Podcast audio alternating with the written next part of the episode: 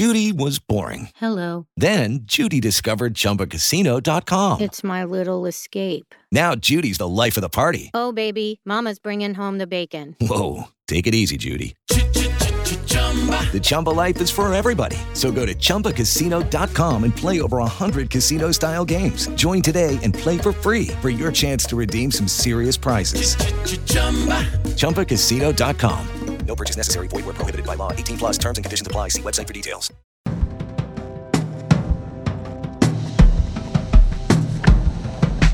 Well, welcome, everybody, to Screen Talk, IndieWire's weekly movie podcast. I'm Eric Cohn, the executive editor and chief critic, as usual, but Ann Thompson, who would normally be gasping for air with me in the mountains of Colorado right now for Telluride, is taking a much-deserved vacation in the rare year when that's actually possible right now. Uh, fortunately, I've got two wonderful substitutes with Kate Erbland, our film editor, and our senior film critic, David Ehrlich, and uh, it's, I think, incredibly timely to have you on right now because of the fall season starting up. As you can see from my Zoom background, which I've brought up on this podcast before, I've basically just been sitting outside of the Bell Lightbox for the last couple of weeks, waiting for something to happen, even though obviously the uh, border has been closed for quite some time. Uh, but the uh, you know, this also kind of encapsulates the weirdness that we're all going through. A lot of us are in this process of trying to keep tabs on the festival season by seeing movies remotely. And um, while some of our colleagues abroad have the luxury of actually being at a physical festival, or some might say the um, the dread of walking around in, in an enclosed environment with people wearing masks as they watch movies, uh, we are basically experiencing for the first time the major festivals as a virtual phenomenon. So uh, I want to talk through this a, a little bit and, and, and kind of the weirdness of it all, because I think all of us have, have been through this cycle enough times to know just how different it feels. Kate, I'll, I'll start with you because you head up a lot of uh, kind of the, the overviews that we do. We did a big curtain raiser on all the fall festivals, New York, Toronto, and Venice. What to you has been sort of the, the strangest disconnect of the last few weeks? I mean, I think what you mentioned is, you know, we did this curtain raiser that was for all three festivals when normally we'd have pretty robust curtain raisers for each of them individually. And just going through and seeing these much slimmer lineups, um, obviously for a number of reasons, and having to pick from those the things that we're most excited about, but then know that your excitement doesn't mean, oh, I get to go and see these things in a theater with all sorts of people, but oh, maybe I'll see them in a different room in my house right. versus a room that I've been in for the past seven months. So it's just, you know, there's still things to get really excited about, but the experience just feels so different. And it's, that's hard to get really pumped about. Right. It's like the narrative, the narrative of being in a, you know, anticipating being in a big room with people where, you know, you're collectively experiencing this for the first time. And then because of the speed of information, it becomes, you become part of that first wave. We don't have that same kind of luxury, so we're just left with uh, the movies in a completely different context than we'd ordinarily expect them. David, what about you? I mean, I, I think Kate sort of speaks for a lot of us right now. It's it's going to be interesting to see how tempered the excitement winds up being.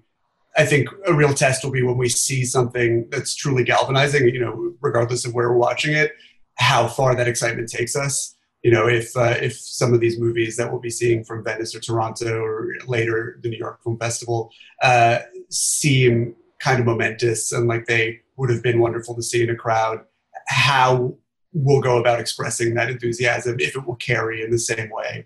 Uh, and, you know, if it will be possible to to engage with those films and note and notice the ones that are that impactful in the same way that we might have in a more uh, you know, dense and focused environment. It's going to be strange. I mean, we're sliding into the start of Venice here. You know, it's it's a matter of going from one window on my computer to another. Uh, and it's, uh, as opposed to last year when I got on a plane and flew halfway around the world and there were boats and gondolas and water taxis and everything involved. So it's definitely a, a bit more seamless in a way that may not give these movies the, the same sense of uh, heightened experience, but hopefully the movies themselves push through. Well, there's a certain romanticism I think we, we associate with these environments, and obviously that's where the privilege kicks in because a lot of people don't get to experience these movies in that context. And so it is on some level humbling. If, you know, there's, there's less FOMO this year, but there is a sense of, you know, this is the way the rest of the world gets to experience these things anyway. So maybe maybe there is something constructive about that, taking out that extra noise. I mean, give us an example, Kate, of a time you were at Toronto where you felt like the experience of a movie you saw was completely informed or was really heavily informed by the fact that you were in Toronto watching it, as opposed to, you know, what we're doing now. Yeah, no, I mean, I, I can think of two that are both very different, but both uh, took place in the IMAX theater at the Scotiabank, which is a real IMAX theater. It's huge. It's got the sound. It has the giant screen. And that's where I first saw Gravity. And it's the longest line I've had to wait in, maybe, well, definitely at Toronto, probably at most other festivals too. And everyone was so excited. And it was, you know, that's a movie that was meant to be seen on the biggest screen possible. And I'm so happy I saw it that way. And then I think it was a couple years later in that same theater, I also saw a movie that Nick Cannon directed that was about, uh, mainly about gyrating booties, as best I can tell. But I had such a great experience with that because it was so silly to watch that on a big screen. And I watched it with our friend Jordan Hoffman, and I had such a great time with it. And I think if I had just watched that at home on a screen or on my computer, I would not have remembered it at all. Yeah, gyrating booties just doesn't work on the small screen. No, the they don't gyrate as much. No, that's it's funny. I mean, it's it's an interesting way of, of kind of capturing the essence of the environment.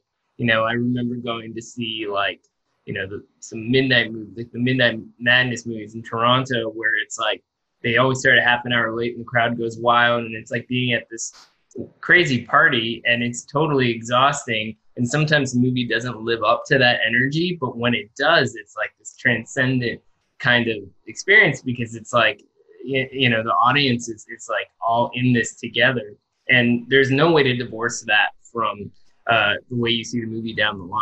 You know. Uh- You know, I think as rarefied as the experience is of actually going to these festivals, and as much of a privilege as it is for all of us who do this, it does serve a function, creating that atmosphere. And I think that function does trickle down to the movie community at large in a way that might be sorely missing this year. I think, you know, that that as much of a bubble as it is, that pressurized sense of excitement, that that feeling that for a time anyway, these movies, some of which may never see the light of day, uh, you know, in, in America, or turn a profit for any company in this part of the world, uh, are the most important things on earth.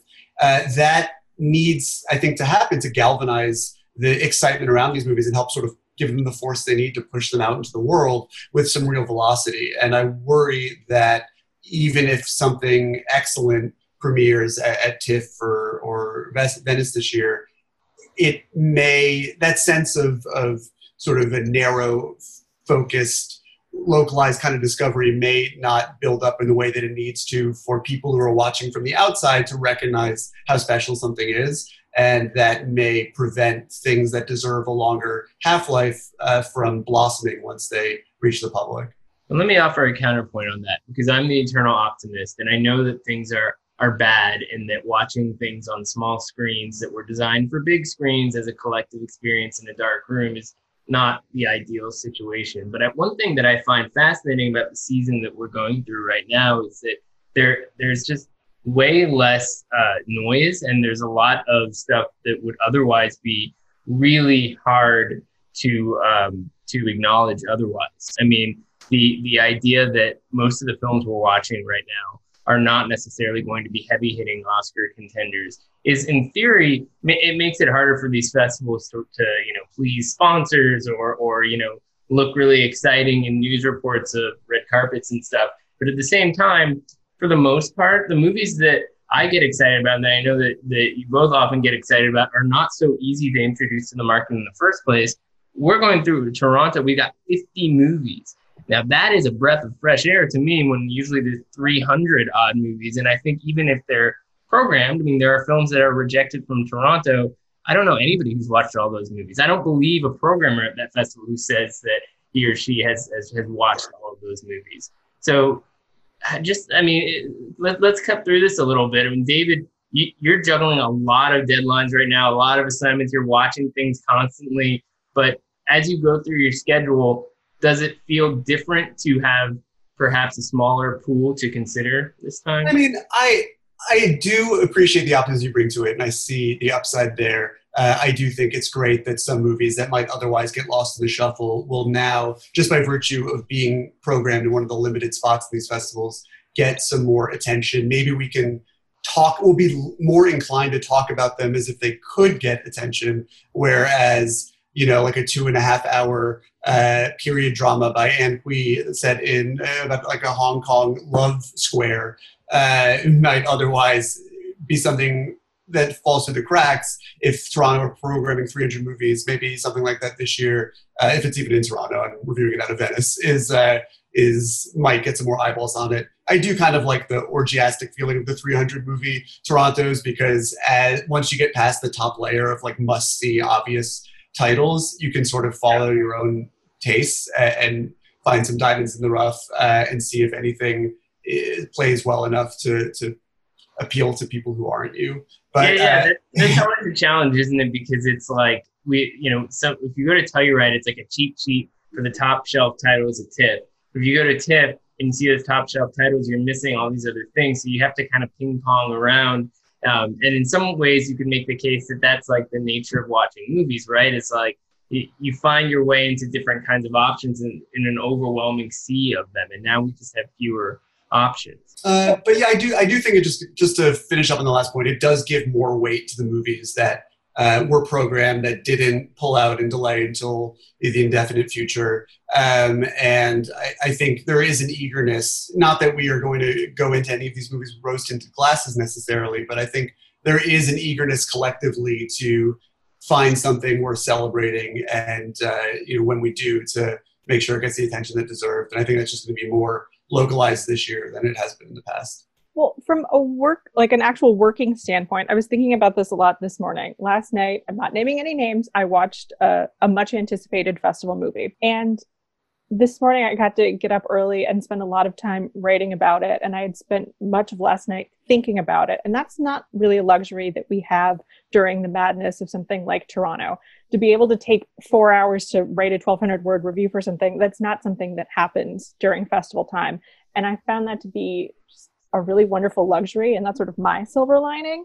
And I'm also interested, I can't wait to see what other people say about this movie and some of these other bigger movies, because we're not consuming them in our packs of critic friends where we can all go have a drink afterwards and talk about them and everyone's trying to find their own angle. I think, I hope that we're going to see better work and, you know, sharper criticisms and more, un- like more unique angles coming out of this, because we are having to consume them um, with a little more time and by ourselves. Yeah. And we don't even know what the news cycle is going to feel like, right? I mean, we're, we've got access to, as far as we know, a press and industry screening library from TIFF that will allow us to watch things in certain windows. And it sounds like a lot of that's still being negotiated, but it's it's going to be a, pro- a different kind of process. You know, if you sit down and you watch something in your living room than it would be if you were kind of, you know, roving through the organic nature of the festival environment. I'm I'm sort of a purist. I always rush out of those screenings and try not to talk to people about things because I want to contain it up here first.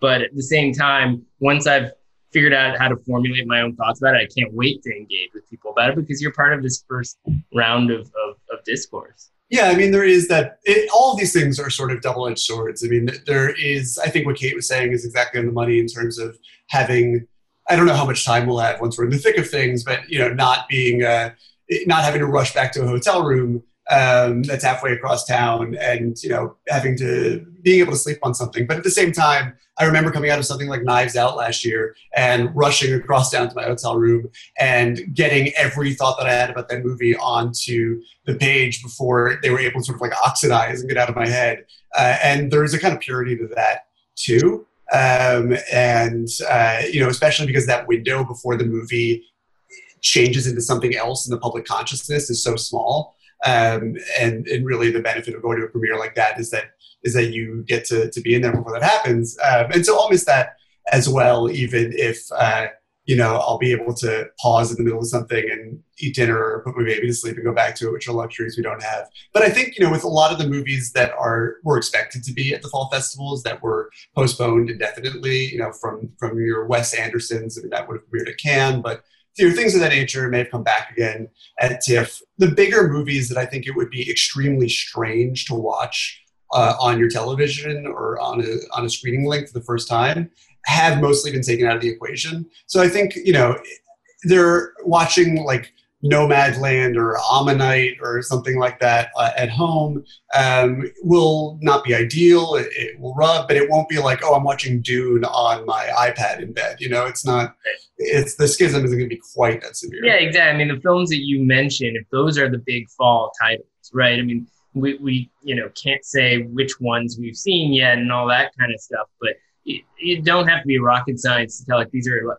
quieter dramas as opposed to, you know, a Gravity or even a Roma or something like that, that, that has this sense of just being a, a larger kind of scale. I also think it's interesting that, I mean, we, it seems that TIFF will have its audience prize, but what is that audience? I mean, I could tell, even though I really didn't like it, watching Jojo Rabbit last year, that that movie won the audience prize as soon as the credits came up because of the way that crowd roared. And then, you know, the same thing with Green Book right the year before that, because Uh, when that movie press screened in New York and L A and other markets a little while later, the reaction was much more muted and then got more complicated as different kinds of voices weighed in. Uh, in, in Toronto, you really didn't feel that. You just felt pure, unbridled enthusiasm. So it is this kind of interesting double-edged sword. And as we're talking about, you know, the difference of this climate uh, this year, I think it's worth getting into some of the movies that we're excited about this year, because it is so such a clear, clearly a different kind of kind of um, festival cycle. So um, let's get, let's move away from the abstract and talk about some specifics. Kate, what are you especially excited to see and, and, and talk about this year? Ooh, um, well, I remind everyone to look at our Fall Festival Curtain Raiser with our most anticipated films. That'll give you a pretty good roadmap. Um, I'm really excited to see Nomadland. Um, I'm really excited to see One Night in Miami, which is going to be at Venice, and then we'll be at Toronto. Nomadland is at all of them somehow. And I think once I sort of get out of the thick of um, Venice and Toronto stuff, I'm really going to dig more into the New York Film Festival lineup, which always has like a lot of favorites that will be elsewhere, but there will be some smaller things. There's this one called Tragic Jungle, which I think it'll be really exciting. Um, that will be at Venice too, but I'm hoping to be able to catch it at New York Film Festival in whatever format that takes. And so there's definitely stuff I'm excited about, but yeah, it's not the usual like heavy hitting Oscar contenders we've come to expect. And I think that can be a good thing. I'm definitely looking forward to seeing all uh, twenty-seven Steve McQueen movies that are going to be at the New York Film Festival. Is that uh, film or T V? We, the, the jury's still out. Still, the, the jury think, is still out, but it does, it feels like uh, the way that I feel about it, I know T V when I see it. And uh, I, I don't know if Steve McQueen is, is capable of... Uh, of making television in that sense. I don't know, we'll see, but I'm, tend- I'm tempted to put it in the film box. Yeah, uh, you right. tried to make an H B O series a couple years ago and it never happened. Right. So, no, uh, I'm really excited to see uh, American Utopia, which is the Spike Lee directed concert film of David Byrne's Broadway show. Uh, for a number, right? Yeah, for a number of reasons, which is, it's the opening film of Toronto. Uh, also, I was this close to spending a lot of money on tickets to go see it on Broadway earlier this year. Me too. Uh, because they extended the run. Really? Yeah, I was like, oh, I'll go see it in the fall. No problem. There's definitely not going to be a cataclysmic pandemic that would uh, make that impossible. Uh, and then sure enough, I jinxed us all. Uh, and uh, so I'm really excited to see that.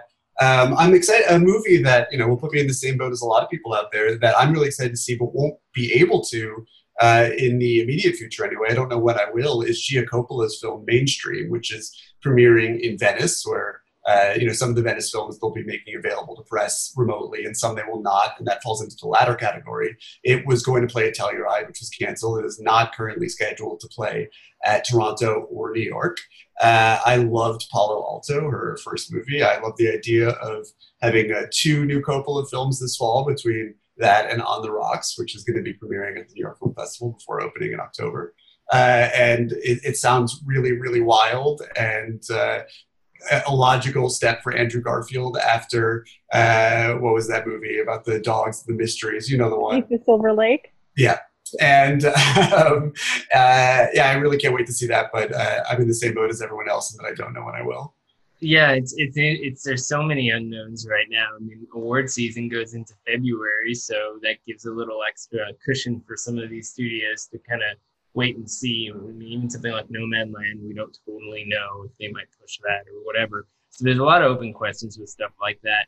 I'm really excited about some of the movies that are coming from not uh, from Venice, but also from international directors who don't have these huge profiles. But if you watch movies that come out of the festival circuit, um, are sort of respected by a lot of critics who've seen their work there. So there's an Indian film uh, from a director named Chaitanya Tanhane um, called The Disciple. And he made a movie called Court a few years ago that I thought was just really beautiful and, and tragic look at the justice system there. And this new movie is about an Indian classical musician, sort of like the, the Ravi Shankar sound of, of, of, of that, that kind of slow wailing sound of music that, that's so distinctive. And, and it's, um, it looks just like a really fascinating, sort of entrancing kind of cinematic experience. And Alfonso Cuarón is an executive producer on it, which is also notable. Um, then the, the other movie that, I, that I'm personally really excited to hear about out of Venice, I believe by early next week, we'll, we'll hear more about it, is Notturno, which is a documentary from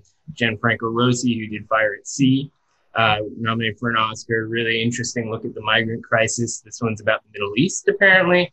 And um, I just get, you know, really thrilled when movies like that make the rounds. You know, Notturno's hitting all four big festivals. It would have been at Telluride. So technically it's hitting the three big festivals with Venice, TIFF, and, and New York. So we still have that kind of through line. Nomadland's making that journey too. So you can you can draw certain conclusions, I think, from that, not necessarily saying you'll love it, but that it is a kind of collective endorsement from just different entities. And there's some choice being implied by all of that. And it is interesting looking at Venice, right? I mean, our freelancer who we have out there was um, saying all these great things about the new thirty-minute Pedro Almodovar short film. You know, if that thing dropped online right now, it might have an interesting life cycle, but the fact that it, it was only available to a select group of people who watched it in that room, and that's where the reaction comes from, I think there's something really interesting about that, because it's such a, a strange, unique work, you know, just Tilda Swinton in a room in, in this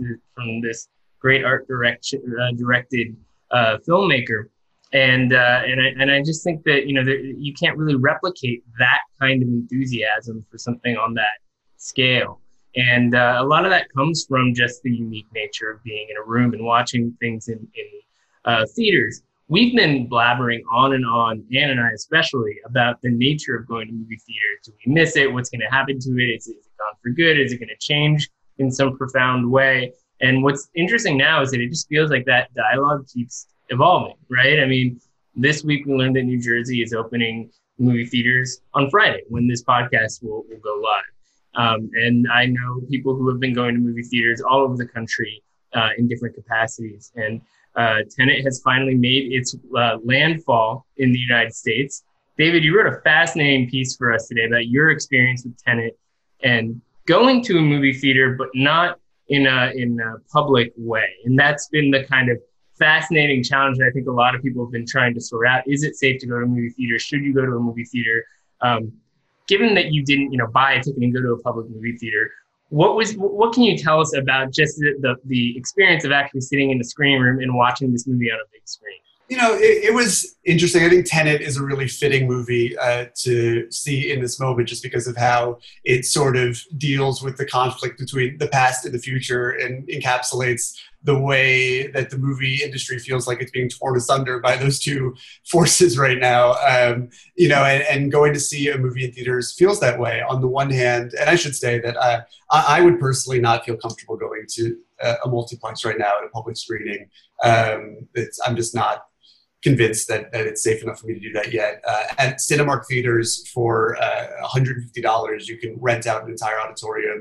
You can split that up to twenty ways. That you can do the math very quickly and see that as long as there's a pod of people large enough for you to trust, it quickly becomes significantly cheaper than the cost of a regular movie ticket rather than some kind of like one percent luxury. Uh, but it was uh, an ideal way of, of seeing this or any other movie. Uh, and what was fascinating about walking into a theater was one, how quickly it collapsed the last six months. It felt like suddenly just yesterday that I was here. And like, of course I remember this experience. It's built into my bones. Uh, it was like a blink of an eye that it was the middle of March and I was seeing that Christian Faith rock biopic, I Still Believe, which was the last movie I saw in theaters. Uh, and on the, the other hand, Um, once the lights went down and like the Dune trailer for the Dune trailer started, uh, you know, it was like a bolt of lightning that, that went through my skin. And I realized just that, that I hadn't and listen, mileage will vary, and I may sound like an old man saying this, but uh, I felt like I hadn't really seen a movie in six months. Uh, you know, and I've reviewed dozens, if not hundreds, since since March. Um, it hasn't been hundreds, but I can see why. Uh, yeah, but like, you know, I, I, I've reviewed a ton, but like I felt suddenly like I hadn't really seen anything since then. Kate, what, how do you feel about all this? Do you miss being in, in a dark room with strangers outside of the, the festival context? Would you go to a movie theater right now if you could? Um, I, don't, I mean, if I did it the way that David did it, maybe, but I think, you know, yes, of course I miss it, but then as soon as I start thinking about it more, it's like, well, that's just, it's just not safe right now. There's so many variables. And I appreciate that so many of our colleagues are doing a story sort of like David did about, oh, I went to a theater to see Tenet. But when I see people who are like, oh, here's a picture of me wearing my mask and my face shield and looking terrified about anyone getting close to me, but here I am experiencing Tenet in a movie theater, my brain automatically thinks, this is wrong. This is a bad idea. This is not safe. So for me, I am not planning on going for a while, and that makes me sad, but I think it's the best choice for me. And even though you can't see it, it's across from me. We are very lucky to have a giant screen and a full projector here at home, so we have a pretty nice experience. For anyone who's ever been to the Park Avenue screening room, I think the screen's about the same size. And uh, we'll be. How are your speakers? They're pretty good. No, Mike has done a full setup. It's, you know, everything's where it needs to be, and so we're lucky that we have that. And I look forward to the day that I feel like it is safe and appropriate to go back to a regular movie theater, because I do miss it, but just not for me right now. I'm embracing the outdoor possibilities. I hope that we can get to the point where outdoor screenings beyond uh, drive-ins might seem viable, because we only have a little window of time before it gets freezing cold here in New York, which is actually where I am, not Toronto. Um, and uh, and it's, it's, it's fascinating to me, because I've seen outdoor stuff happen. And, you know, when you're in a big open area and people are far away from each other, you naturally feel safer. I mean, you hope that if there's any kind of crowd, people are wearing those masks. And there was this New York Times article that was like terrifying, where the writer went to go see New Mutants and basically tracked how everyone's masks came down over the course of the movie, except for like one family or something like that. So people, you can't trust people to be responsible about whatever kind of safety protocols are involved. So until we feel like we have this thing under control, just being in a crowded place with people is just not viable. But, you know, if you guys want to get cars and, and join me to see uh, some of these uh, New York Film Festival drive-ins, I think that's going to be uh, that's going to be a unique encounter with uh, with the kind of film safe program this year. I think that's a real possibility. And I know our colleague Zach Zach said he'd come in from New Jersey for some New York Film Festival drive-ins, so maybe that's how we can finally see him. Exactly. Well, hey folks, thanks for joining me this week. It's been a lot of fun talking things through. And um, David, is that Kate Blanchett behind you in your Zoom background? Where, where is she? Kate Blanchett taking off her mask as she walks down the red carpet in Venice. So that'll be a fun one to track, because over the next week, she's going to be doing a lot of that. Hopefully, mostly with that mask up when it needs to be. But, um, you know, at the end of the day, I think it's we're at the start of an interesting journey here. And it's, it's always fun to talk it through and know that we have plenty of new movies to talk about. So back to it. Thanks again for being here.